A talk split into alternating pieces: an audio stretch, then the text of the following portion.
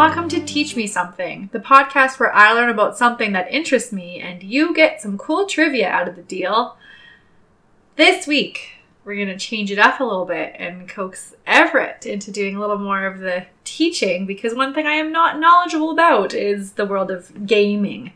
Um, I mean, don't get me That's wrong. okay, I have. Yeah, I have a passing familiarity with gaming and some games and aspects of gaming, but I was never involved with World of Warcraft, which is the centerpiece of our topic in this episode. I keep saying this week, but since we're doing bi-weekly, I kind of have to not say that. The center of this bye week. This this sounds terrible. Fortnite. For, oh, there you go. That's Yes, also a game. See, that's all. That's, This that's like a Fortnite good. we'll be talking about. you got it. Anyways, so you see, in 2005, World of Warcraft experienced a global pandemic, the likes of which had never been seen before, digitally speaking. Um, this event caught the attention of scientists and researchers around the world, and the World of Warcraft pandemic turned out to be a valuable resource for epidemic modeling. Um, now, in case anyone listening has already stopped to wonder what World of Warcraft is, um, don't worry. We'll get We there. got, we gotcha. Uh, we'll expand on it. Uh, I'm not going to leave you in the dark. We're going to explain it to everyone, whether you've played it or not. If you've played it, you might find this first section rather basic, but uh, hang in there, hang tight. Um, so this time, I'm going to be the one to say to Everett, Everett, teach me something. Okay, great. Where would you like me to start? So hopefully you could fill us in a little bit about Warcraft. Like, you know, what is Warcraft? Of course. What uh what just yeah, start at the very beginning. Well, that that's a good question because first of all, you asked what is Warcraft, and we do need to make a distinction. There is something called Warcraft and something different called World of Warcraft. Just so that no one gets too confused. See, this is why you're doing this section and not me. Yes. So Warcraft was a game made by Blizzard in the mid '90s. I still Was- call everything Nintendo. that's true. So that was made by Nintendo. Nintendo. peoples, just in a different company called All Blizzard. Nintendo. yeah. Uh, Warcraft was what is considered to be a real-time strategy game, meaning you command uh, in in the original either a race of humans or a race of orcs, and you gather resources and build armies, and you try to go very fast and defeat the enemy in scenarios or in multiplayer against other people. Yeah, I've clearly never seen this game. Yeah. Uh, but there were three of them. It went from just humans and orcs to the humans made alliances with night elves and later ones and dwarves and that type of stuff. And the orcs made alliances with the Tauren, which are like I mean not what? Sauron, yeah, Oh. but uh, so that kind of set the backdrop for what World of Warcraft would be. Okay. Okay, it basically set up that there were these two warring factions, the Alliance and the Horde. The humans led the Alliance basically, and the Horde were effectively led by the Orcs. Uh, but that was, that was a very popular game type. Um, what happened then was Blizzard decided to take the backdrop of Warcraft and make a MMORPG. There's a lot of letters. I know that one. Good. What is that one? Massively multiplayer online role playing game. That's right. So a role-playing game, uh, unlike a real-time strategy game, real-time strategy game you make armies and, and battle en masse. In a role-playing game, you develop one character.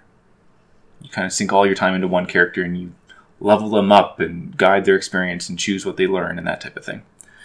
Uh, and the massively multiplayer online section of it meant that uh, World of Warcraft meant that you logged on, you had to play online. There was no offline. You'd log on and you'd always be playing with other people. Not necessarily with other people, but around other people at least. Um, and in World of Warcraft, you would choose to make a character, and it could be either on the Alliance or on the Horde. For example, you could make like a an orc shaman or you know a human warrior or something like that, and you'd play as that character.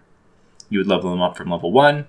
Uh, well, in, in the time period that we're talking about here, World of Warcraft's gone through a lot of expansions, but at the time period where you're talking about the original vanilla World of Warcraft, from level 1 to level 60.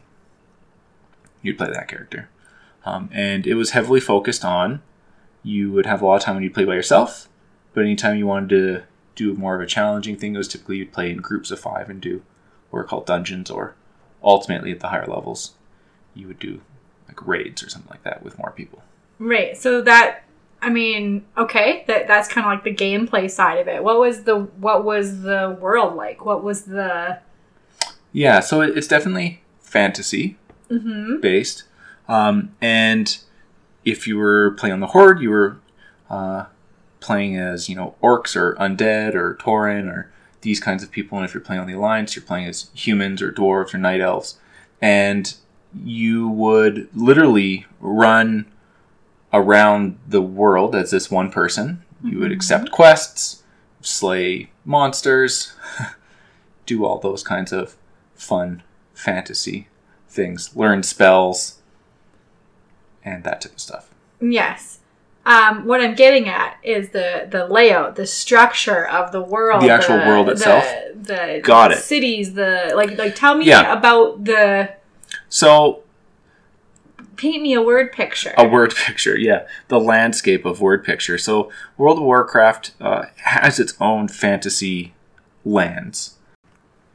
The world ends up being made up of two continents, and one continent, the one on the east, the Eastern Kingdom, uh, is primarily an alliance continent. But on both continents, what you end up having is uh, multiple areas, almost like provinces, that you can travel through, um, each with their own kind of level or difficulty. Um, but not only that, but there's large populated cities all the way down through, you know, towns or townships or outposts, all of different sizes, and, and they would have different services within them, within that the players would use, like banks and merchants and uh, primarily those things, but a lot of stuff like that, quest givers, that type of thing. So they'd be traveling in and out of these variously populated centers often, and each populated center would be kind of denoted as either alliance or horde. There would be um, what are called non-player characters. They're just characters that look like you, but they're just computers there that would sell you things and stuff like that. Um, and they would be specifically an alliance or a horde character. Right. Okay. So before I interrupted you to ask this question, you had been talking about playing together, getting kind of a group of people together Yeah. um, as one one thing you can do in the game, like play with other people. Yeah, I mean, you could say it's one thing you could do, but it was almost like the objective. Um, it really focused on if you wanted to get the best gear, if you wanted to do the content that was the most exciting, um, then I mean, you could go off and do like a quest on your own, or go gather materials on your own, or go fight things on your own. But that was fairly mundane, enjoyable but mundane. Um, the real challenge and real excitement came in like dungeons, which where you would get a group of five people and you would have to you know coordinate and work as a team to do scripted battles and, and get better rewards and you know the, the the best gear you could. And at pretty much any level that you're playing in the game because you would level up from level 1 to 60 uh, there was dungeon content that you could do. So so you were all throughout your gaming experience constantly making connections with people and learning to do dungeons and learning to work together as a team. Um, there's roles and stuff basically in the game, but uh, that type of content promoted that. Right. Okay, that makes sense. So in this case, what we're talking about here, what how did how did this all start? What happened here? Yeah, so the the plague that is the World of Warcraft plague that's well known is actually it's called the corrupted blood plague. And to understand that, we also have to understand that um, we have to make one more distinction in terms of what's a raid versus a dungeon. Okay. So as you're leveling up from one to six, you be playing dungeons constantly. That's that's either you're playing by yourself, or you might be playing with up a group of five people to do a dungeon. Okay. Once you got to the highest level, level sixty, they started to create content which would be called end game content. basically it's like you'd kind of finished the game. You got all the way to level 60, but now here's the really, really, really hard stuff that's going to take a long time to do. And those were called raids. And those took either 10 or 20 people. I see. I didn't know raids were only for. Yeah, raids were fairly exclusive, and Oh. and uh, not only that, but I would say a majority of the player base, especially in the original World of Warcraft, which was uh, less handheld holding than the newer versions, not a high percentage of the of the player base actually did dungeons or did raids. Most would end up not maybe not leveling up all the way, or they'd get to the max level and start another character or something like that. Uh, raiding was kind of reserved for almost you know the hardcore players. They were tough. You had to get either nine or nineteen more people.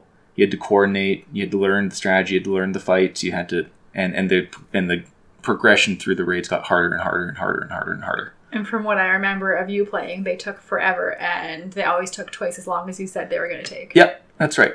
So you know, especially in the original World of Warcraft, they you would usually form and join a guild Mm-hmm. so that you could have a group of people to go raiding with, basically. Right.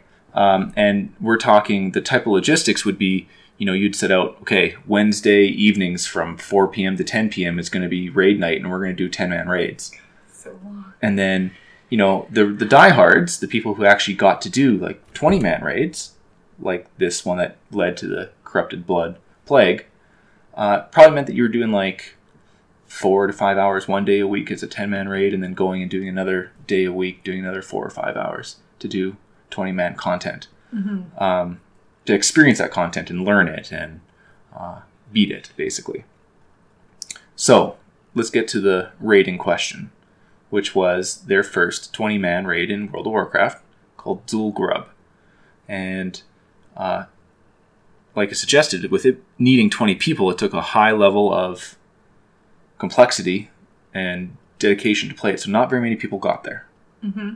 You had to have already done all the other raiding content to get gear good enough to even survive there. Okay. And the last boss in this raid was called Hakkar. Uh, basically, a, a large red serpent with blue green wings. Sounds cool. Yeah, he- it's pretty cool. I never got to do him at the time, but very cool. Probably good. Yeah, probably good. Um, and he was very tough. But the thing is that one of the moves that he would do, one of the spells he would cast basically against your group, is this debuff called Corrupted Blood. And for anybody who doesn't know what a debuff is or a buff, a buff is like a positive thing that's put temporarily onto a character, like get five health every two seconds, or every time I hit something, do more damage. Right. So a debuff is The opposite. D D that. Yeah, debuff being every two seconds take Something 10 bad damage. Yeah, exactly. So, um, one of the things that this boss would do is debuff uh, one or two people in the party at a time. Okay. And it was, and the debuff was called Corrupted Blood. Mm-hmm. And what it would do is it would do 250 to 300 damage every two seconds to a player for four to eight seconds. So, you know, it would do approximately 1,000 to 2,000 damage to the character Uh huh. for people who were able to get to that raid, to get to that boss, they'd probably have three or four thousand health, so they could survive. And you'd have healers in the party, and you know they'd help keep people alive. However, just as a comparison, somebody who's just starting the game would have maybe twenty health or thirty health, and maybe somebody who hits level sixty might have a thousand health. And so this kind of debuff had the you know potential to kill somebody who didn't have enough health right away. Now, the other aspect of this corrupted blood debuff was it would spread to anybody within a, a small radius of the character who got it. Is that like I've never really seen that type of um dynamic, I guess, in other spells in other games. So in World of Um, Warcraft, that, so that's pretty common. That, World that of you can like spread buffs and debuffs, or I guess debuffs. No, it, it depended. Uh, but that was part of like how content worked. Like one boss wouldn't have any sort of effect like that. You'd have to learn a mechanic to beat them. This boss, one of the mechanics was he would cast this debuff and everybody would have to spread out or be spread out in order to limit the spread of this debuff in order to, to beat it because otherwise it'd do too much damage to your group. Right, but it wasn't common. That was No, it wasn't a, common. A new mechanic or just I don't know if it was necessarily mechanic? me- new. It was just, um, and I don't think it was even particularly new in World of Warcraft. It just happened to be that this one was a very high level debuff, let's call Mhm. it, um, and it spread quickly because it was meant to like wipe out the raid if you didn't do it properly or if you didn't account for it properly, and basically it would either get removed from you when you died or it ran out. And if you were to try to leave the raid, for example, the coding in the game would remove it from you. So technically, it should stay only in the raid. So what went wrong? Well- uh, in my estimation, anytime that anything goes wrong with um, computers, um, it's a, a glitch because that's the only word I know. So was it was it a glitch, Everett? I wouldn't say it was a glitch. What went Oh, wrong was no. not a glitch. I would say it was a, now we're outside of my comfort zone. a, a coding oversight, let's say. So, one thing we have to introduce now is that there's actually two classes, or t- you know, characters you can be within World Yeah, of Warcraft. You said orcs and humans. Well, those are the races.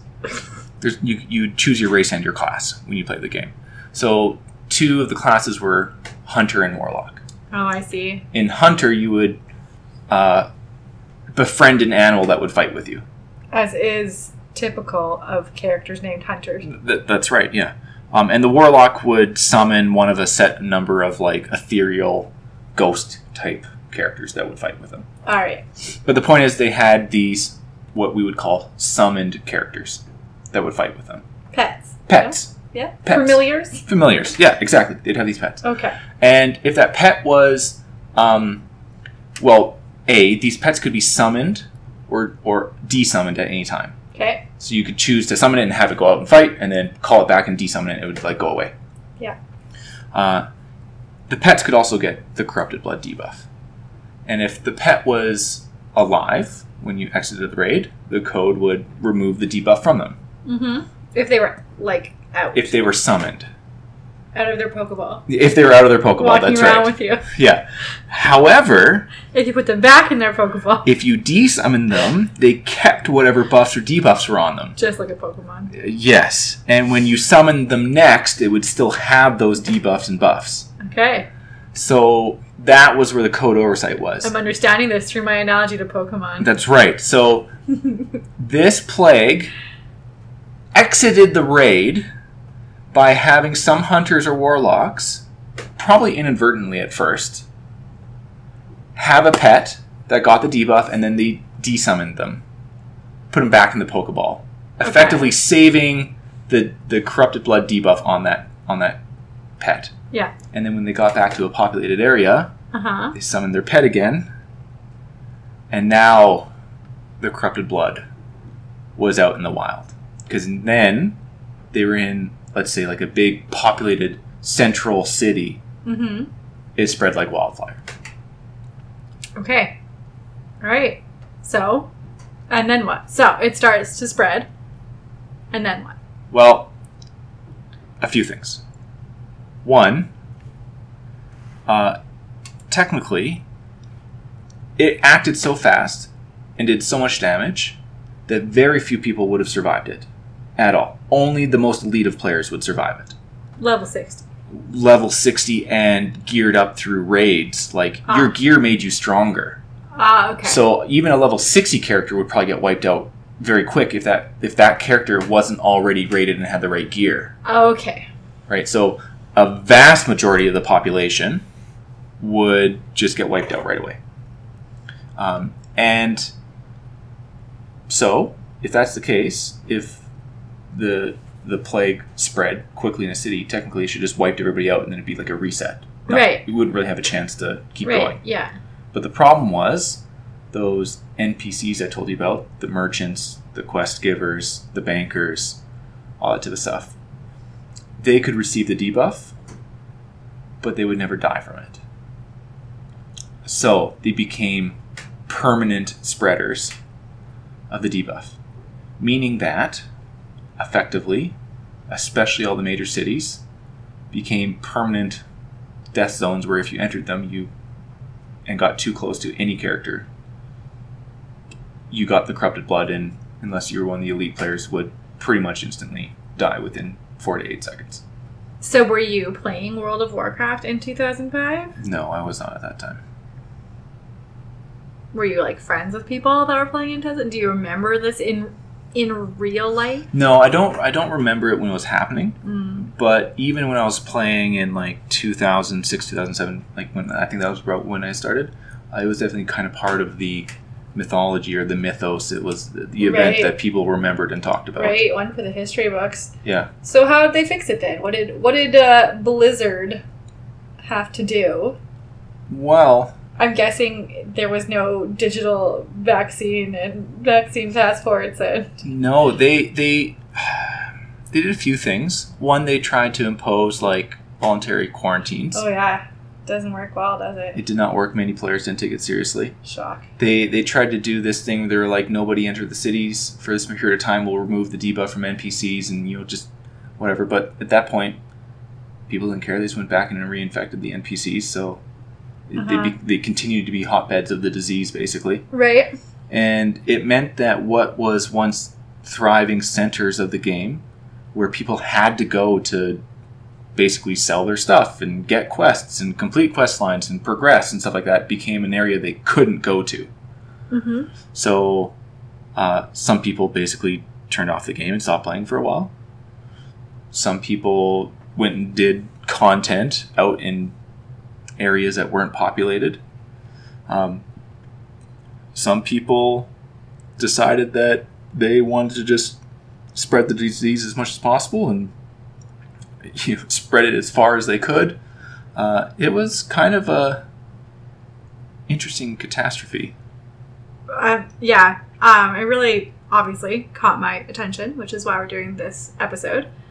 Um, I thought it was cool in the fact that it's pretty unique. Um, there's not much else that we could compare this to. Like there are, I read about some epidemics in games like Sims and other things, but um, the the global aspect in in World of Warcraft, um, nothing like that has happened before Yeah. um, or since, as far as I can tell. Well, and and with the massively multiplayer, the MMO part of it, where people are always logging on. It's it's a thriving You economy have of to people. Be Like, logging you- on to yeah, play it. It's not like Sims where you can play by yourself. by yourself. Um, so I figure, unless you have anything else you want to explain to us about Warcraft, that now it's my turn to kind of uh, dive in here. Absolutely, take it away. Okay, so um, I will talk about why this kind of odd digital pandemic caught the attention of all the researchers. So, epidemiologist Dr. Nina Fefferman was a World of Warcraft player at the time of the incident, um, as well as her colleague, Dr. Eric Lofgren. So, her and her colleague published a paper in 2007 titled The Untapped Potential of Virtual Game Worlds to Shed Light on Real World Pandemics. Um, and they were discussing the reasons why this world and this event can be a great parallel to real life.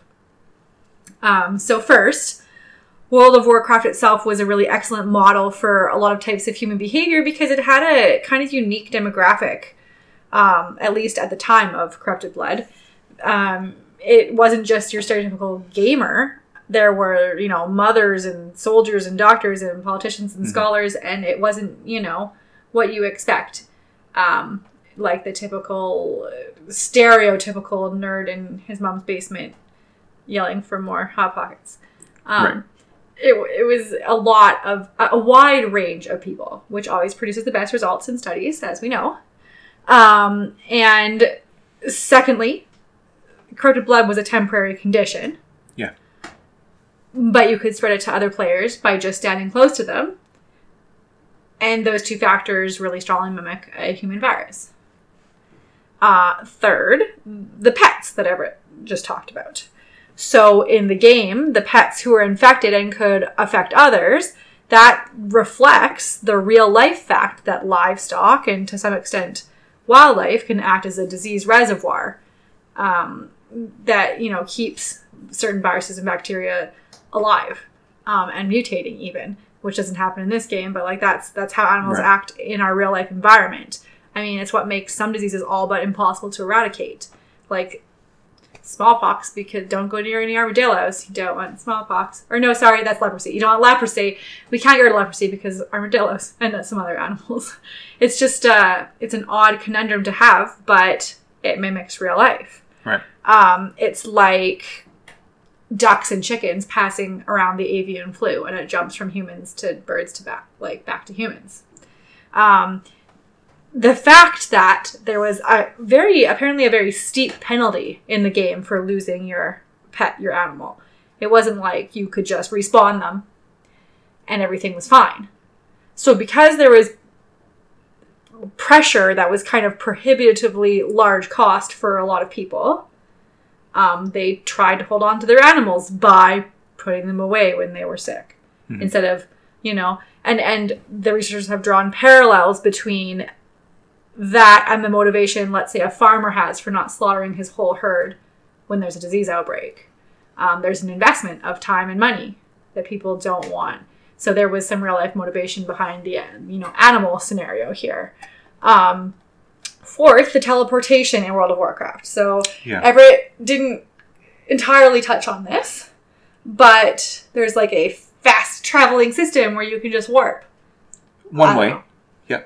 You you had an item uh-huh that you could attune to a major city, right and then you could use that item once every I think it was half an hour or sixty minutes, and you could warp directly to that city from anywhere you were. right so you can directly warp to a major city Correct. which mimics the travel of contagious disease like carriers over long distances. That's been the absolute hallmark of many disease outbreaks in the past, like from, you know, the Mongol horde carrying the bubonic plague or cholera, you know, throughout Europe in the mid 19th century, but more specifically to our time, the origin of the spread of diseases like HIV and SARS through air travel um, is very closely mimicked by being able to teleport to major hubs.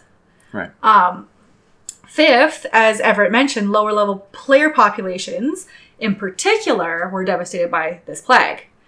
Um, and then to the game's powerful players, this disease is no more threatening than, say, the common cold in a healthy adult. So we can really see parallels here between less powerful characters who were never intended to come in contact with this, who died very quickly. Um, so, like a high level player, we could say was someone with a healthy functioning immune system, and a low level player could be compared to a someone with weaker defense. We're talking, you know, susceptible people, children, elderly, immunocompromised. Um, so, so these are all some really good reasons why this could be a an actual model for a pandemic. They thought in 2007 when they wrote this paper. um, and through this incident, one of the things they mention is is this kind of should have been the end of it, with a bunch of people all dying off, Mhm. the weak people dying off that were susceptible, the strong immune basically ones were left. You know that eventually enough of the low level people should have died off that you know and they're leaving the game to, to wait it out like it, it should have kind of ran its course the density should have dropped to such a point that it wasn't spreading anymore um, but then comes those non-player characters you were talking about um, who couldn't die due to their coding and would also catch the effect and if they could have died then they would have eliminated themselves from spreading. Correct. Or if they got very sick, and this is a real life thing now, if people get very sick and they have to be in their house and they don't go out, they're not seeing people. Um, so those things, you know, in real life, they these people would have quarantined, but we can compare them very clearly to uh, a symptomatic carrier of a disease. So the NPCs were the typhoid Marys of this situation, or a lot of diseases have you know we've seen it again with SARS-CoV-2 like there's there's asymptomatic carriers that are spreading the disease with no impact on themselves Correct. um, and that really speeds up progression um, so you know for all those reasons the researchers found that it's actually maybe a really accurate model to study real life situations is a game like World of Warcraft. Um, after all, it would be kind of unethical, or you know, extremely unethical to just release an infectious disease in real life in order to study what people do. Um, so this is kind of a maybe this is our next best thing uh, scenario. The problem we do use computer modeling, and the problem with that is, of course, always human behaviors. Right. So when you use computer computer modeling for like virtual simulated type things, you're relying on whatever algorithm and mathematical mm, statements you can try to come up with that's going to explain human behavior. You're, you're really limited by what you've thought of um, and what you've programmed into it. And in a case like this, you have just like this huge plethora of humans making their own choices. Um, we can't really mimic that. So, I mean, the doc- the doctor that wrote this paper, doc- primary writer, Dr. Nina Fefferman, um, you know, is very very clear about this. You know, human behavior is one of the biggest impacts that we have on spreading disease. I mean, everyone understands that if we had all stayed completely isolated for two weeks to three weeks once COVID started, we could have completely eradicated from the planet. But that's not possible. It's not realistic. It's not really within the scope of human behavior, yeah. Yes. Um, so, you know, a quote, sh- she said that, you know, a lot of her work since then has been trying to build models of the social construction of like risk perception and how people perceive threats and how different personalities of people perceive threats differently. All this stuff she's been able to study through um, through this World of Warcraft pandemic, and she her experience playing within the game she feels kind of gave her um, an understanding of how much of this behavior is common, how much of this be- like just that, that type of that type of thing. Um, but obviously there was some criticisms of this. Like there are a lot of people saying like the first and biggest thing people immediately critiqued the paper for was their feeling that this is a virtual world. So there's no way that people will act the same way in real life as they would act in the game. The stakes are different, consequences are different. There's no way that this lines up. Like these are games where you're encouraged to behave in a way you never would offline. That's kind of what people perceived. View it as That's what perceived, yeah. people had thought. It made sense, right?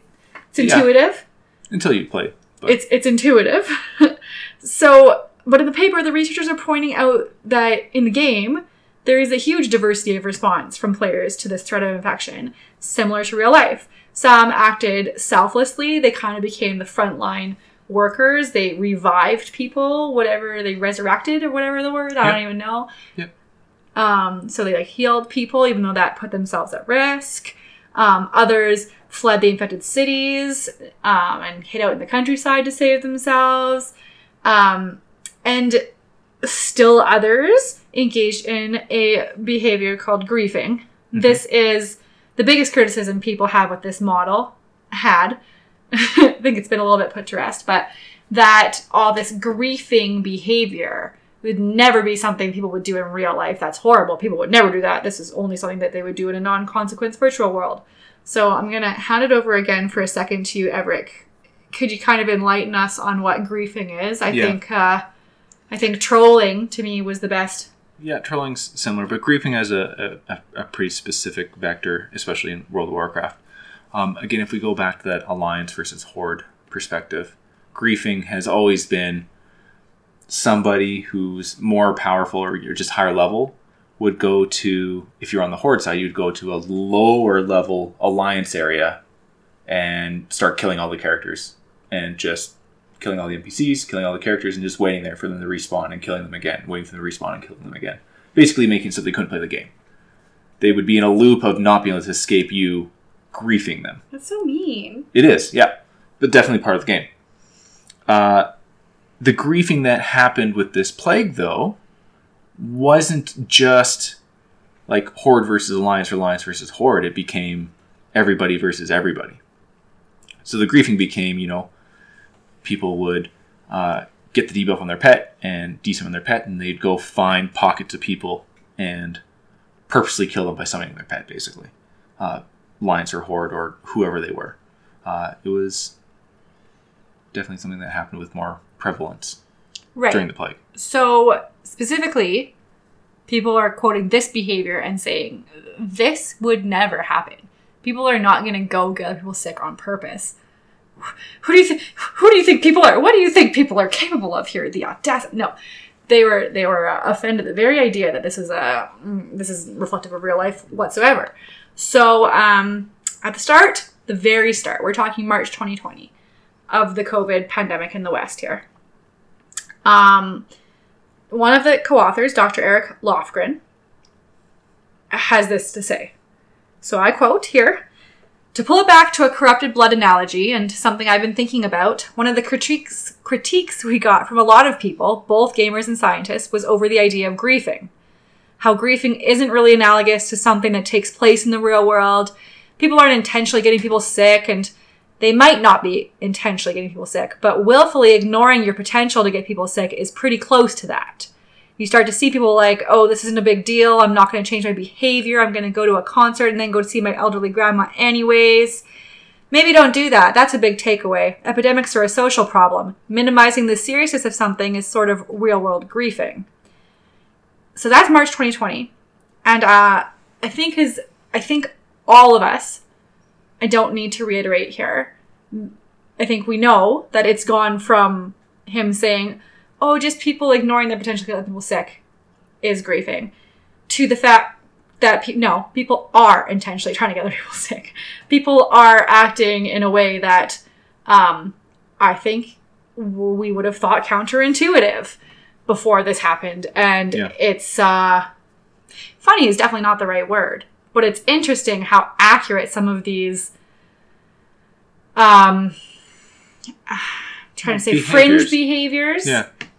Are to sometimes larger than fringe populations and how that really became a reality and they were really proven right because because yes this is something that's going to happen oddly enough Well, I suspect in World of Warcraft that maybe the height of or the percentage of, of players that were griefing versus you know kind of the world real world you know analog of it might have been higher. But one of the things that I think people didn't understand in saying that you know that didn't have anim- or uh, an analogy in the real world was that they didn't see how World of Warcraft really is a game based on oftentimes like it's a social game where you want to have standing with other people.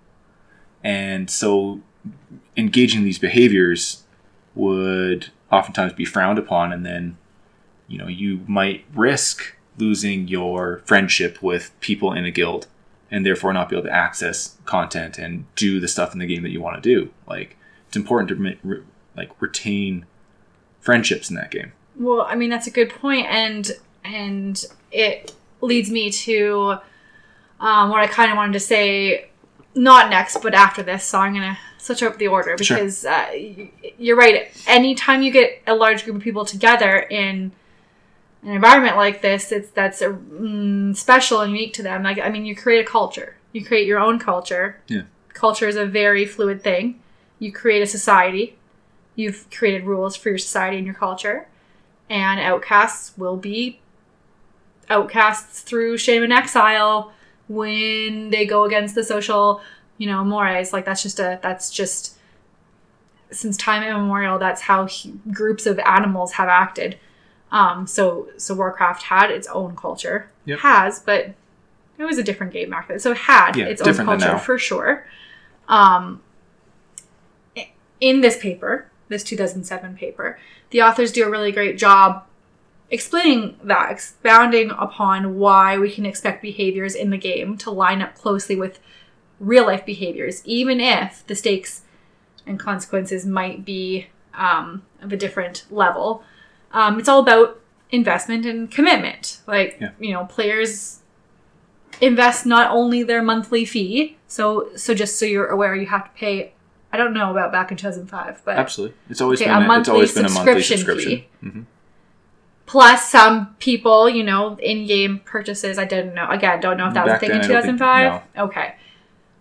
In this type of game, it's a thing now, but Well, um, but uh, there has always been uh, people who have like farmed up currency and then sold that for real life money to other people. Fair enough. So there there is this element of investing your money, but I would uh, stress the investment of time and and like you said, And your friendship emotion. and yeah. Um, I mean, since you played One Upon a Time, Once Upon a Time, can you attest to like the average player? What's the weekly hours they were putting in, and Yeah, you know sure. maybe your higher tier players, what what hours are they putting into this? So, I mean, that's going to range wildly, but what I would consider to be like a, a casual player, somebody who at that time would maybe eventually meander their way up to level 60 and maybe play a little bit of like level 60 dungeons, but not get into raiding. Mhm. You know, would probably play anywhere between one hour to maybe five or six or seven or eight or nine or 10 hours a week. They could even do 20 hours a week and still be at that kind of casual level. Um, but somebody who would be at that high end, that Right. that raiding uh, and and serious player, is it's uh, you know effectively a part time to full time job. Um, they're definitely playing more than an hour every day to keep up with quests and uh, you know getting materials that they need to support raiding. Then they're raiding at least two days a week, and those are going to be four, five, six hour block commitments. Um, and then in between, you know, they're probably just playing for fun as well. So, you know, I, I'd put a serious player at the at the twenty to forty to sixty hour a week range. So that's insane to me, but moving on. um, so even though the researchers, of course, admit that the resurrection aspect certainly allows for riskier behaviors, um, Yeah, to be clear, your character never permanently dies. They will always come back to life. yeah. What so? As an aside, is there a penalty for dying? Yeah, when you die, um, so in the game, a major component is always going on finding like new and better gear, Uh huh. And a gear has a durability on it. Right. And every time you die, you lose durability. So you And then you lose have- your gear. No, uh, Oh. you have to go repair it, and repair it um, Costs costs money. And the and the better the gear, the more and more and more and more and more money it costs. Okay, so dying costs money. Yeah, and time, and you have to run back to your body. Like it, You have When to you- run back to your yeah, body? when when you die, you go back to basically like your You're like soul goes back to a graveyard, and you have Oh. to run a slow run all the way back to your body to resurrect. Do you have to say "Ooh"? The whole time. Oh man, Yeah, it's tough cost. So, um, research into the behavior and emotional involvement of game players and their relationships with their virtual selves, characters, um, has shown that reactions to events in the games can have serious emotional repercussions in your own life. Um, Sher- Sherry Turkle, who is a sociologist of MIT, has investigated that kind of relationship between people and their virtual personas. Um, and she said, I mean, it's not that it's not part of your real life just because it's happening on the screen. Um, quote, it becomes integrated into really what you do every day.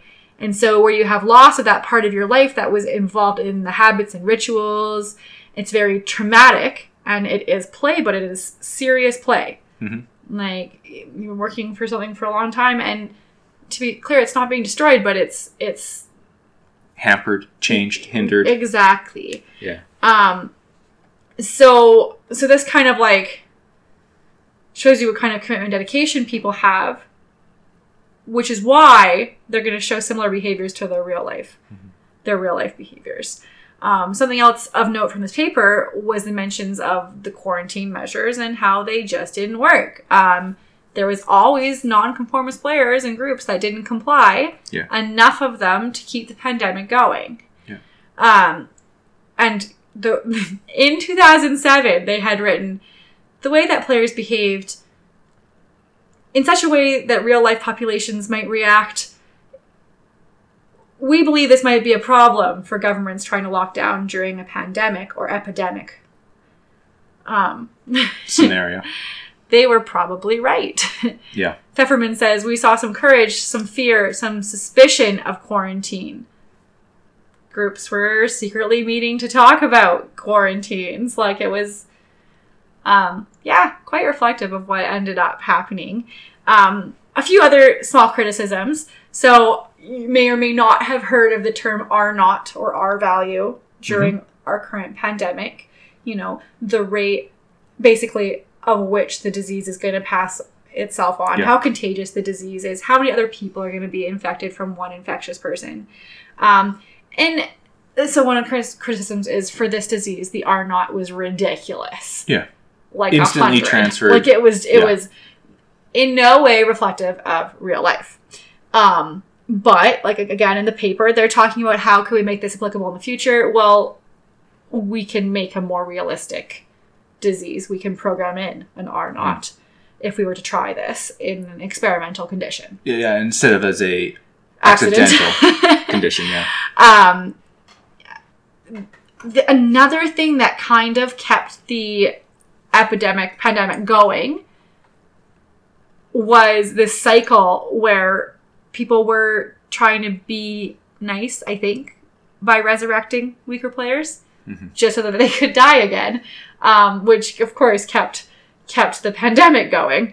Um, and so people said, well, that, that does not reflect real life. That's ridiculous. like, you know, Sure. once in real life, if you get infected by something, you and then you were to recover, you get immunity of some sort. Right. And so you wouldn't just keep getting it and keep dying. Well, you know what I mean. Keep you wouldn't keep getting it and keep being impacted by it. Correct. Um, I mean, y- yes and no. There's something to be said for the people that clearly do have an immune system which isn't functioning well because people have got COVID like four times. Some people get chickenpox like four times, even though that seems improbable. It is. It's a really, really, really low chance of happening. But these part people in the population are always going to be there. People with compromised immune systems, like that, you know, don't form the right antibodies. So maybe that part of the population was a little overblown, but it is an accurate representation of a group of people. Um, so just uh, just like to one little additional thing is in this paper they do talk about um, you know modeling this for the future um, how can we use these like design scenarios that will help us learn things? And it's not just in epidemiology. It's in economics politics psychology even counterterrorism. So as i brought up earlier there is a significant number of players during the pandemic purposely infecting others.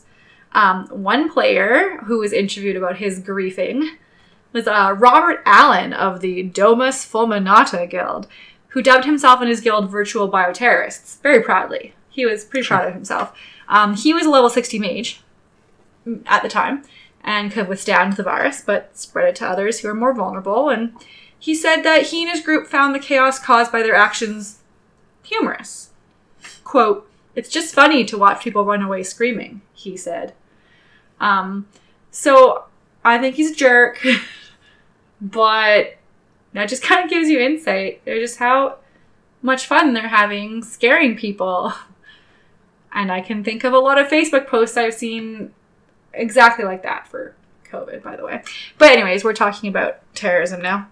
Um, those types of actions are obviously terroristic in nature. Like Yeah. this is undeniable.